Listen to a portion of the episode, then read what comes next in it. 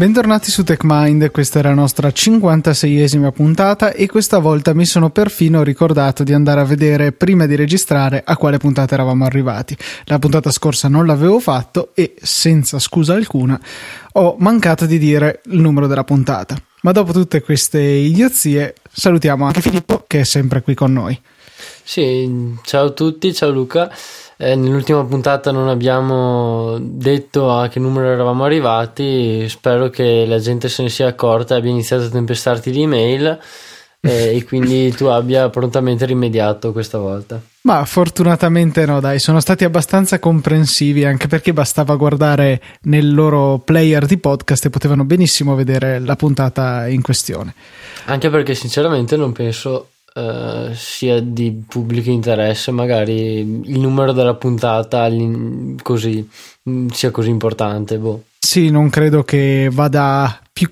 cioè più di tanto a ridurre l'interesse del podcast. Ma dopo tutta questa serie di boiate, eh, possiamo centrarci su un argomento che era molto interessante da citare. Era qualche tempo che l'avevo segnato nella mia lista di argomenti da discutere su TechMind, ma come al solito, eh, varie altre questioni, non ultimo il go to fail della settimana scorsa,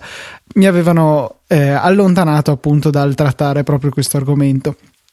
Eh, si parla di un uh, attacco molto interessante che i soliti noti di Cloudflare ci hanno spiegato in un bellissimo post che troverete linkato nelle note della puntata che spiega di come eh, come spesso accade peraltro degli hacker siano riusciti a sfruttare quello che in apparenza è un protocollo totalmente innocuo e anzi di grande utilità. Il protocollo in questione è il protocollo protocollo NTP che serve per sincronizzare l'ora di vari computer e server sulla rete. Eh, è la ragione per cui generalmente gli orologi dei nostri com- computer sono sempre giusti. Eh, vanno appunto a contattare un, uh, un server eh, che abbia l'ora esatta, ad esempio su EOS quello di default almeno per l'Europa è time.euro.apple.com e eh, appunto verrà restituita l'ora esatta. Però le specifiche di NTP consentono anche di fare delle richieste diverse. In particolare un comando eh, particolare che sinceramente non me ne spiego la sua utilità è monlist. Monlist può essere inviato a un qualsiasi server NTP e a meno che l'amministratore non abbia fatto qualche configurazione particolare per eh, bloccare questo comando, eh, il server andrà diligentemente a rispondere con gli ultimi eh, server eh, NTP con cui è stato a contatto che servono appunto per eh, sincronizzarsi tra più, eh, tra più server. La cosa interessante è che la risposta è veramente lunga, contiene eh, moltissimi di questi server, anche 600, per cui eh, sono, siamo davanti a un classico esempio in cui la risposta è molto molto maggiore della domanda. E, o meglio, la dimensione della risposta è molto più grande della dimensione della domanda. Io ho chiesto mon list e poco altro e vi viene restituita questa lista lunghissima. Questa particolarità, unita al fatto che NTP gira su eh, protocollo UDP, eh, protocollo UDP che è eh, diciamo l'antagonista invece del TCP. Le due grosse differenze tra questi eh, protocolli sono che TCP richiede di stabilire una connessione tra due punti della rete prima di poter trasmettere dei dati. UDP invece no, eh, le connessioni sono diciamo implicite, io ti chiedo direttamente qualcosa, tu mi rispondi senza bisogno di stabilire una connessione tra noi, una connessione permanente, diciamo. E eh, l'altra cosa è che proprio grazie a questa proprietà del non richiedere una connessione, i pacchetti UDP sono facilmente spuffabili, cioè è possibile eh, mascherare l'indirizzo del mittente. E appunto facendo apparire chi vogliamo come il mittente delle nostre richieste. Immagino che a qualcuno di voi si sia già accesa la proverbiale lampadina a questo punto. Sfruttando questo comando monList è possibile andare a avere una grossissima risposta.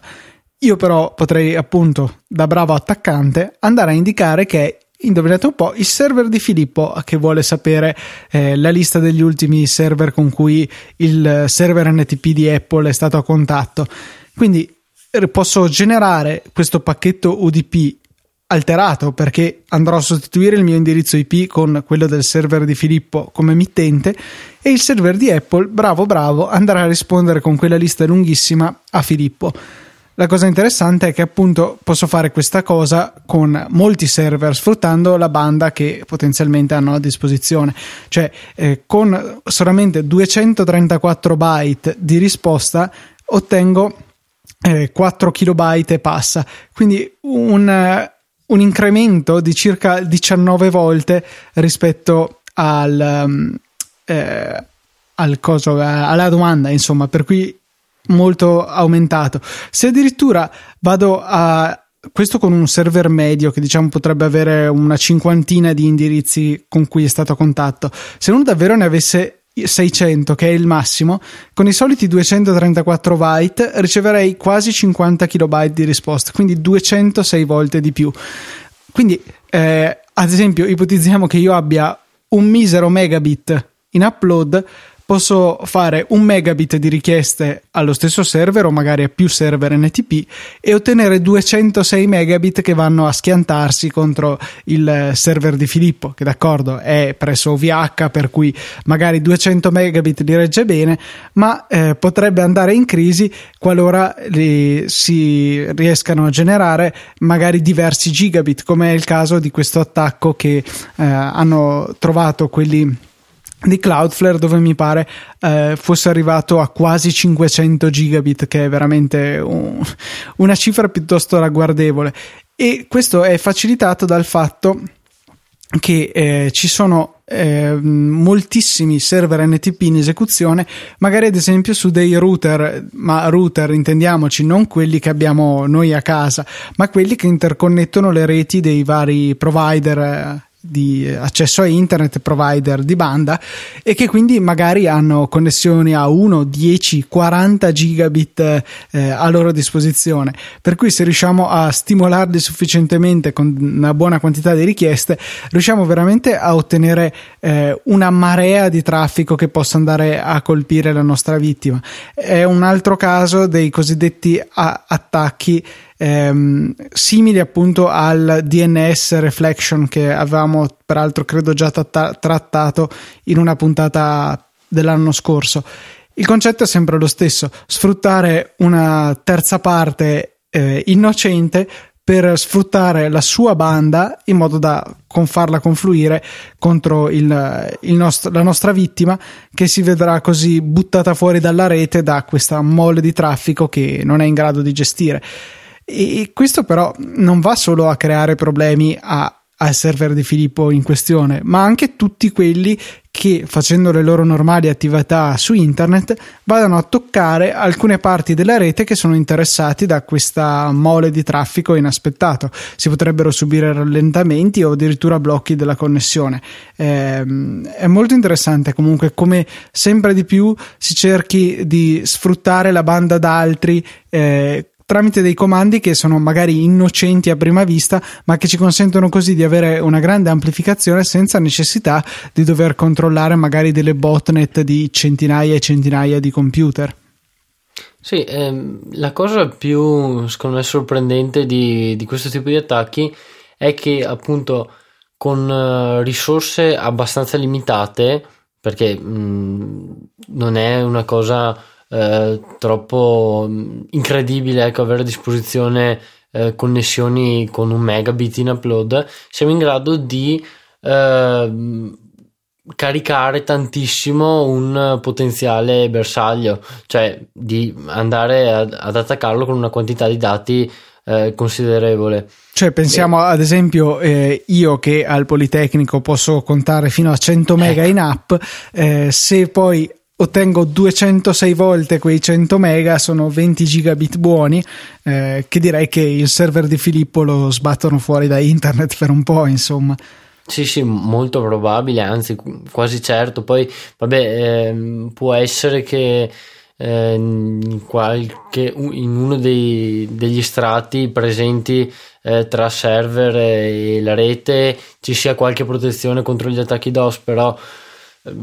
questo dipende da, dai vari gestori che andiamo a utilizzare e non è sempre scontato. Eh, in quest'ottica è, mm, è stato interessante leggere un articolo pubblicato, se non sbaglio, oggi da, da, dall'organizzazione Meetup, che è un sito, mh, mm, per spiegarlo in, in poche parole, un sito che permette di organizzare incontri, gruppi attraverso internet, cioè online, eh, affinché la gente si incontri a um, parlare dei, dei, più disparati argomenti, cioè può essere gruppi di lavoro, gruppi di ehm, interessi riguardo a particolari hobby, eccetera.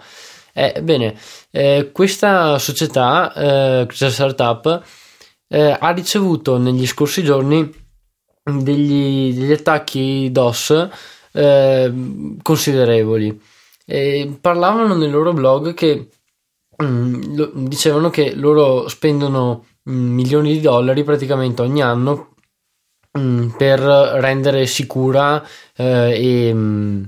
e, stabile eh, l'applicazione e tutto il servizio eh, che, su cui lavorano. E mm, se non sbaglio, giovedì hanno ricevuto una, una minaccia, un'estorsione praticamente, dove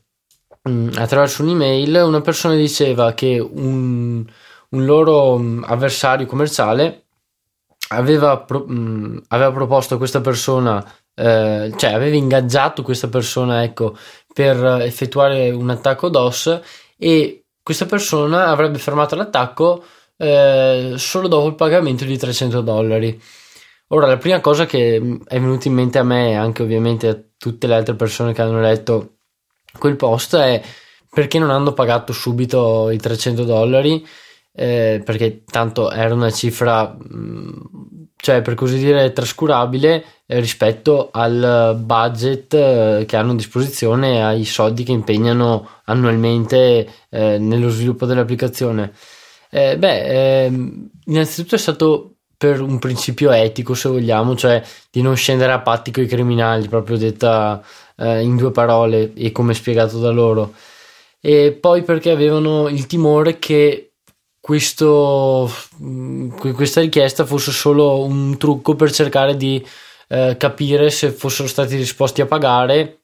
e se avrebbero pagato cifre magari più consistenti in futuro. Ma la cosa tecnicamente più interessante è che nonostante i vari interventi degli, degli sviluppatori eh, che gestiscono il servizio, ehm, il, la società ha continuato a subire attacchi che sono stati sempre in grado di portarlo offline. Al momento, eh, cioè mentre registriamo questa puntata, eh, Meetup è ancora in, non è ancora disponibile in gran parte del mondo. Eh, la cosa assurda, come dicevano gli sviluppatori, è che eh, una volta che mh,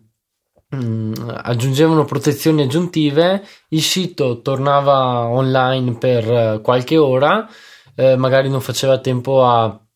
Mm, non facevano tempo ad aggiornarsi eh, tutti eh, i contatti sulla rete e già prima della fine dell'aggiornamento eh, avevano ricevuto un altro attacco ancora più potente in grado di eh, mandarli offline nuovamente. Eh, spero che nelle prossime settimane siano in grado di fornire un'analisi più dettagliata dell'attacco, anzi degli attacchi, perché dicevano che era molto sofisticato, però non hanno dato eh, veri dettagli tecnici. La cosa da notare è che però eh, qu- per quattro volte eh, gli attaccanti sono riusciti a mandare offline il sito dopo che il sito eh, era stato ehm, aggiornato, se vogliamo, dagli sviluppatori, cioè erano state aggiunte protezioni aggiuntive. Un ultimo dettaglio interessante in conclusione è un suggerimento che danno quelli di Cloudflare che eh, dice a tutti i gestori di reti di ehm, mettere delle regole un po' intelligenti sui loro firewall per cercare di limitare il più possibile questo fenomeno dello spoofing dei pacchetti UDP e cioè in particolare di implementare il protocollo BCP-38 trovate i dettagli sempre qui nell'articolo di Cloudflare che praticamente dice di andare a controllare se l'indirizzo del mittente che appare in questi pacchetti UDP è un indirizzo ragionevole, cioè un indirizzo che appartiene effettivamente alla classe di indirizzi che sono assegnati a quel provider magari addirittura a una classe di indirizzi che è credibile che quella determinata sorgente da cui effettivamente viene il pacchetto ehm, possa avere e quindi non un indirizzo totalmente inventato per eh, redirigere poi del traffico al solito povero server di Filippo. Eh, ma, sì? Ma un, cioè adesso questa l'ha buttola così. Un controllo a quel livello della rete non uh, rischierebbe di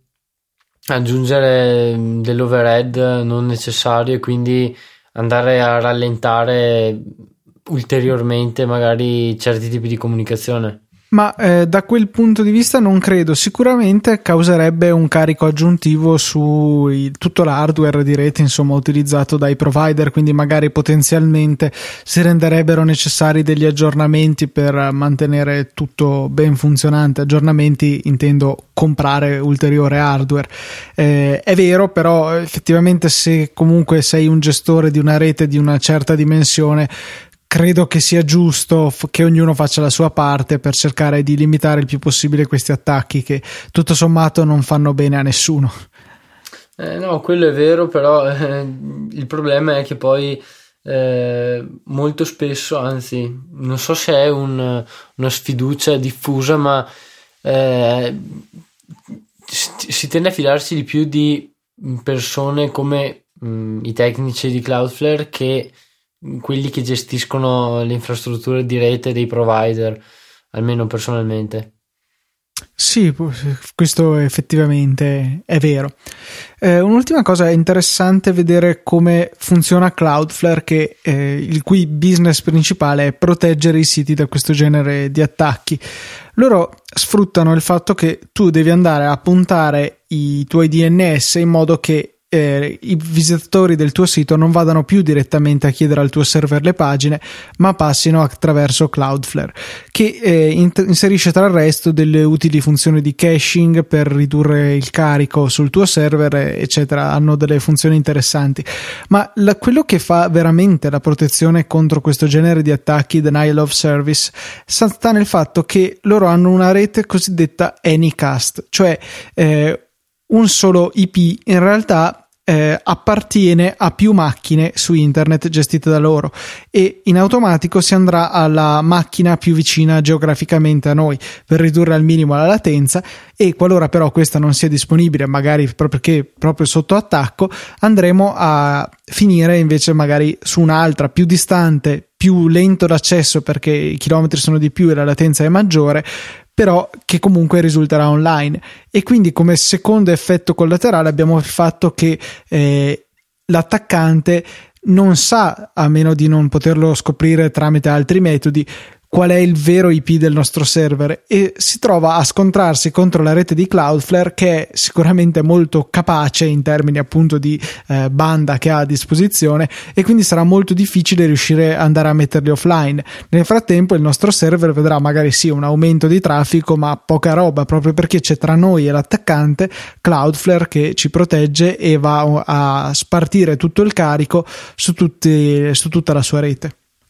Sì, e la cosa interessante è che, se non sbaglio, eh, la maggior parte dei servizi di Cloudflare è gratuito, giusto? La maggior parte non lo so, però questa protezione di base è sicuramente gratuita. Con l'account a pagamento si ha la possibilità di utilizzare ad esempio HTTPS, si hanno delle statistiche più fini, si hanno alcune opzioni in più, eh, però comunque la, le funzioni base sono disponibili gratuitamente per un numero illimitato di siti e domini per ciascun account. È un servizio veramente da tenere in considerazione se avete qualche genere appunto di sito server sulla rete rete eh, aiuta sicuramente a ridurre il carico e a proteggerci dalle insidie di internet.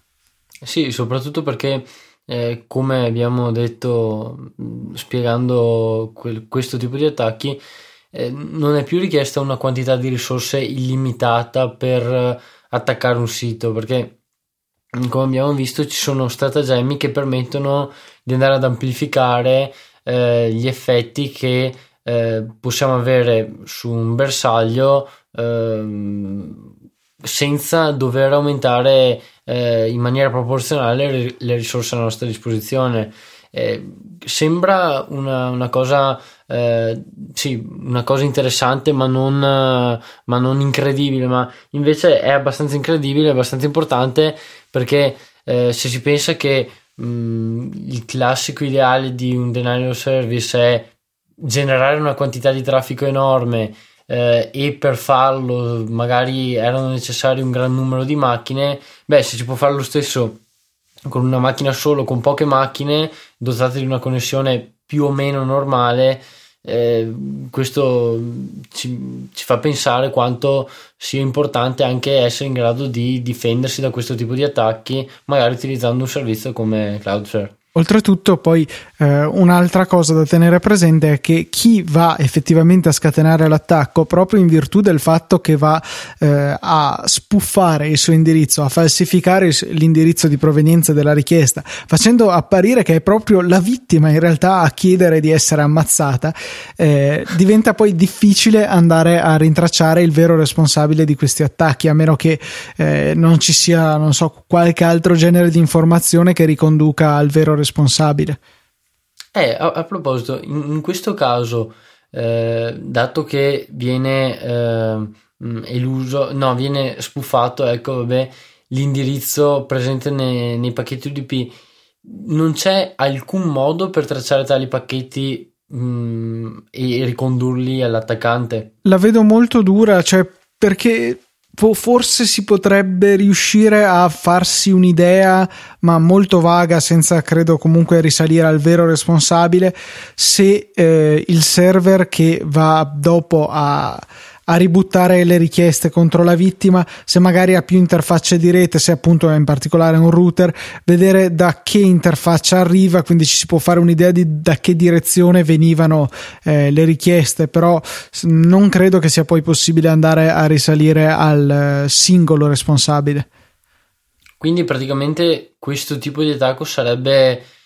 mh, mm, almeno per quanto ne sappiamo noi, completamente anonimo? Sì, mm, in buona parte, ecco, non, non, metterei la mano sul fuoco che sia del tutto anonimo, però sicuramente eh, è più efficace di, ad esempio, uno degli attacchi eh, di DOS più comuni che sono i SYN flood, eh, che sono fatti su TCP, che appunto si ferma a Uh, creare delle finte parziali connessioni fino a esaurire le risorse mm-hmm. del server. Perché la connessione funziona qualcosa del tipo ehi vorrei connettermi il server ti risponde ok e io ti rispondo ok ho ricevuto l'ok e poi possiamo parlare. Il cosiddetto three way handshake cioè la stretta di mano a tre vie. Eh, voglio parlarti ho sentito ho capito insomma una cosa di questo genere e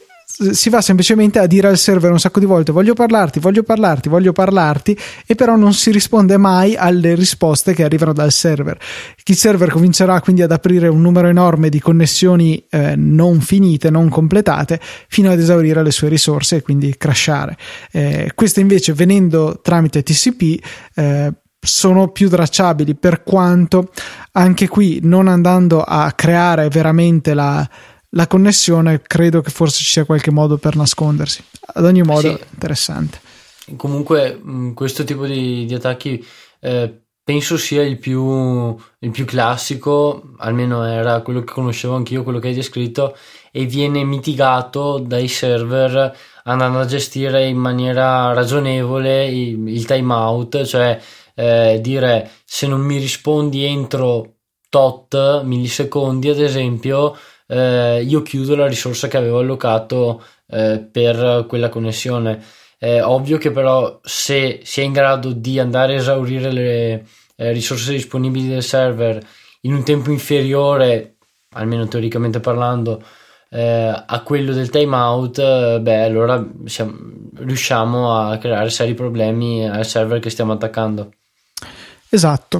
Un altro, saltando proprio di palo in frasca, ma eh, dobbiamo cambiare argomento adesso, perché un altro servizio che ha ricevuto un grande interesse, in particolare dopo l'acquisto di WhatsApp da parte di Facebook, è Telegram, un servizio di messaging alternativo, eh, open source almeno in parte, con un protocollo appunto integrabile da vari da sviluppatori insomma di terze parti. Eh, mi pare significativo appunto che eh, i client ufficiali siano solamente per iPhone e per Android, mentre sono già fioccate interfacce web, programmi per Mac, addirittura da linea di comando per Linux, insomma ci sono già molti client disponibili per parlare su questa rete e eh, Telegram si propone come un servizio che oltre a questa sua multipiattaformetà molto, molto spinta eh, è anche molto sicuro. Però abbiamo visto nell'ultima settimana che questa affermazione forse è stata un po' troppo pesante e arrivata un po' troppo presto. Eh, beh sì è arrivata un po' troppo presto perché eh, forse mh, mm, si è utilizzato come fattore pubblicitario il fatto che fosse incredibilmente sicuro, cioè mh, mm, si, si, è, alzata la barra forse troppo. Eh, possiamo dire che nonostante quello che spiegheremo adesso, Telegram è mh, mm, abbastanza sicuro, ecco, magari con l'abbastanza tra virgolette. Eh, quello che, che, è successo con Telegram è stato che, ehm, spiegato in maniera abbastanza semplice, eh,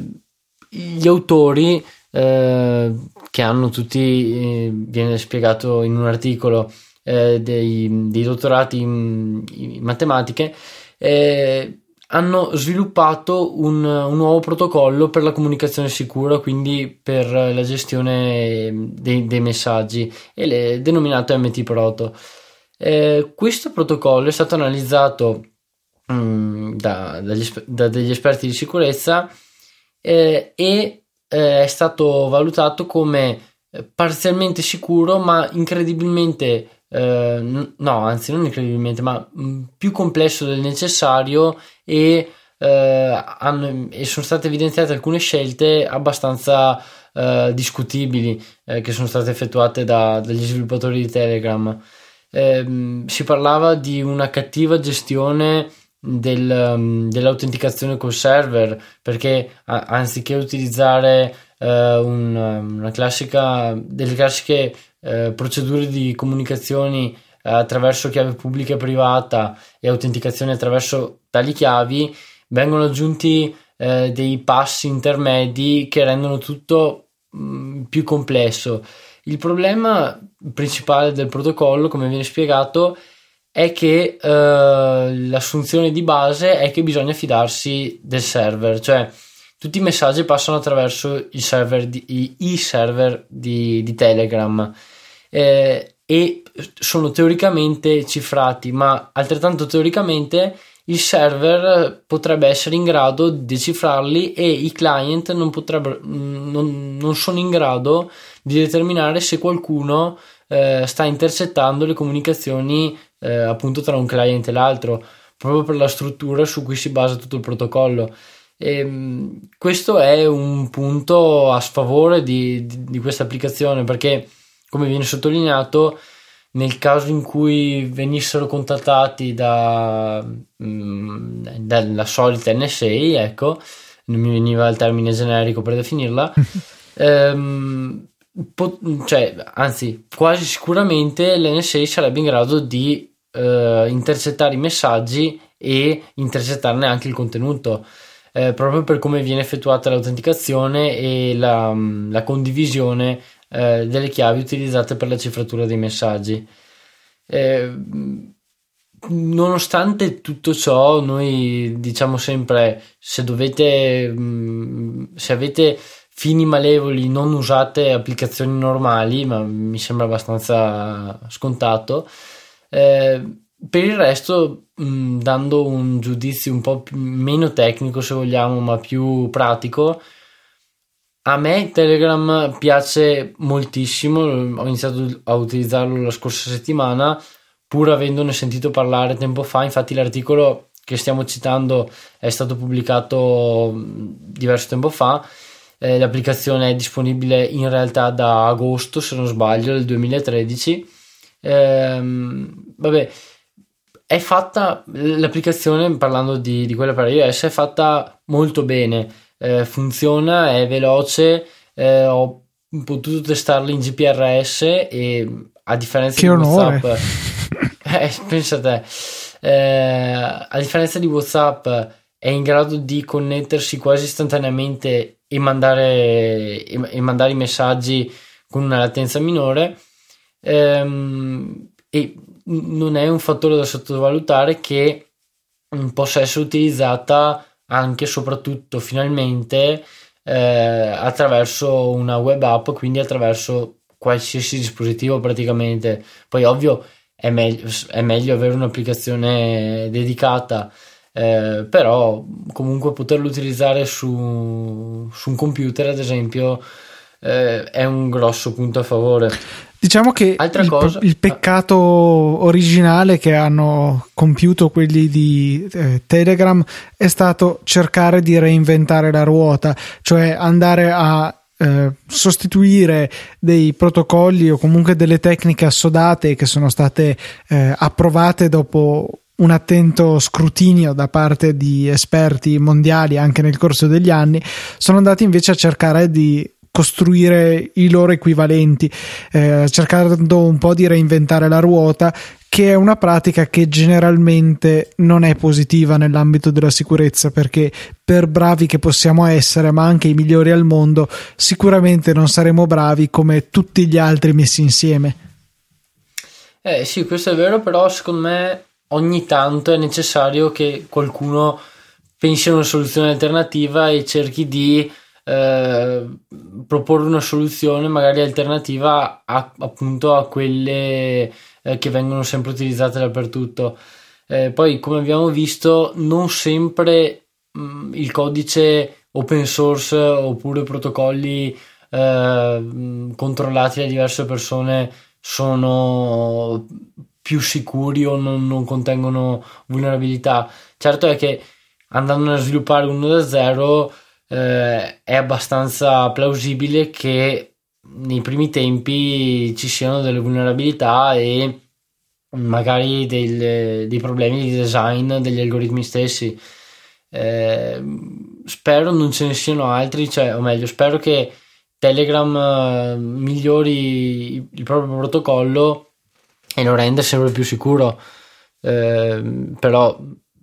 non penso cambieranno, um, o meglio, non penso abbandoneranno il loro nuovo protocollo per uh, offrire un'implementazione di qualche altro protocollo magari già disponibile. Sì, questo senz'altro dovranno sicuramente andare a mettere delle pezze dove hanno pezzato, dove hanno sbagliato eh, nel, loro, nel, loro, approccio ecco, a questa necessità di comunicazione, però rimane comunque promettente come programma anche perché eh, ricordiamoci che stiamo analizzando Telegram dopo aver visto eh, WhatsApp andare nelle mani di Facebook, ma ricordiamoci che ci stiamo lamentando della sicurezza di Telegram quando WhatsApp ha fatto di molto peggio. Eh, addirittura è stato argomento della nostra primissima puntata esatto. di TechMind in cui avevamo parlato de- delle stupidate colossali fatte da WhatsApp che a confronto Telegram è il sistema più sicuro del mondo.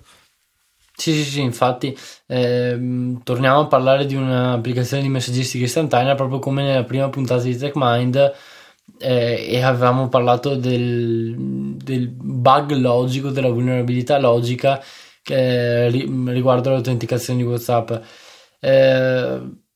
quindi secondo me mh, c'è da sperare in Telegram, ecco. Sono abbastanza fiducioso e, e spero che continuino a migliorare questa applicazione. Ah, ultima cosa, ancora non molto tecnica, eh, due funzioni interessanti di Telegram, una un po' meno, l'altra un po' di più. Eh, è Mm, appunto quella meno interessante è la possibilità di eh, attivare l'autodistruzione dei messaggi. Un po' alla eh, Snapchat cioè, per dire. Esatto. Eh, cioè inviamo un messaggio e mm, dopo aver impostato il tempo di autodistruzione a due secondi la nostra cioè il nostro destinatario eh, vedrà il messaggio proprio per due secondi sul proprio dispositivo e poi il messaggio si cancellerà automaticamente. Eh, lascio a voi pensare a mm, scenari in cui questa funzione possa tornare utile. Non, sinceramente, non, non, ho voglia di delinearne alcuno. Eh, l'altra funzione un po' più interessante sono le chat private. Eh, dove eh, si, si, può avviare una chat eh, pri- segreta, viene definita, con un contatto e ad esempio quando riceviamo una notifica, anziché vedere il nome del contatto e parte del messaggio che ci è stato inviato, eh, vediamo solamente Telegram, cioè il nome dell'applicazione e la scritta hai ricevuto un messaggio eh, e siamo costretti ad aprire l'applicazione per poter, mm, per poter leggere il messaggio. Utile quando abbiamo il nostro dispositivo bloccato, ad esempio. Sì, diciamo che queste chat private eh, vanno a disabilitare la possibilità di utilizzare più client per seguire la conversazione. Ad esempio, se facciamo iPhone su iPhone, poi io non posso andare dalla web app, eh, Filippo non può usare l'applicazione per Mac e così via. Siamo limitati a continuare la conversazione tra i dispositivi che l'hanno avviata. Però anche qui, anche su questa funzione, eh, per quanto sì, la chat sia più sicura di quelle standard, eh, rimanevano dei dubbi riguardo alla sua efficacia al 100%, insomma. Sì, eh, vabbè, pot- è vero, potrebbero rimanere dei dubbi, eh, però eh, per l'utente normale penso sia più che sufficiente. Poi io sinceramente penso che se devo inviare qualcosa di veramente sicuro, eh, non so, il metodo più semplice che mi viene in questo momento eh, sarebbe portare a mano una chiave eh, a una persona e, e cifrare con eh, diverse forme di crittografia dei messaggi e renderli decifrabili solamente attraverso le chiavi che gli ho consegnato di persona. A me era successo, eh, per esempio, di dover inviare a Federico, non mi ricordo cos'è che era, comunque era qualcosa dove c'entravano delle password. Allora avevo creato sul Mac un DMG criptato eh, che si può fare da utility disco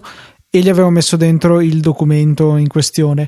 Ehm, la password per decre- decifrare il DMG era diciamo una cosa che poteva sapere solo Federico, era relativa a un aneddoto che avevamo vissuto insieme, per cui nella mail ho, con cui gli ho mandato questo DMG criptato gli ho detto la password riguarda il tal momento, la tal cosa e, e lui la sa, insomma. E, ehm, Così ho potuto sfruttare un canale insicuro, la mail, per mandare delle informazioni cifrate e sfruttando un altro evento, un altro canale completamente separato, cioè la vita,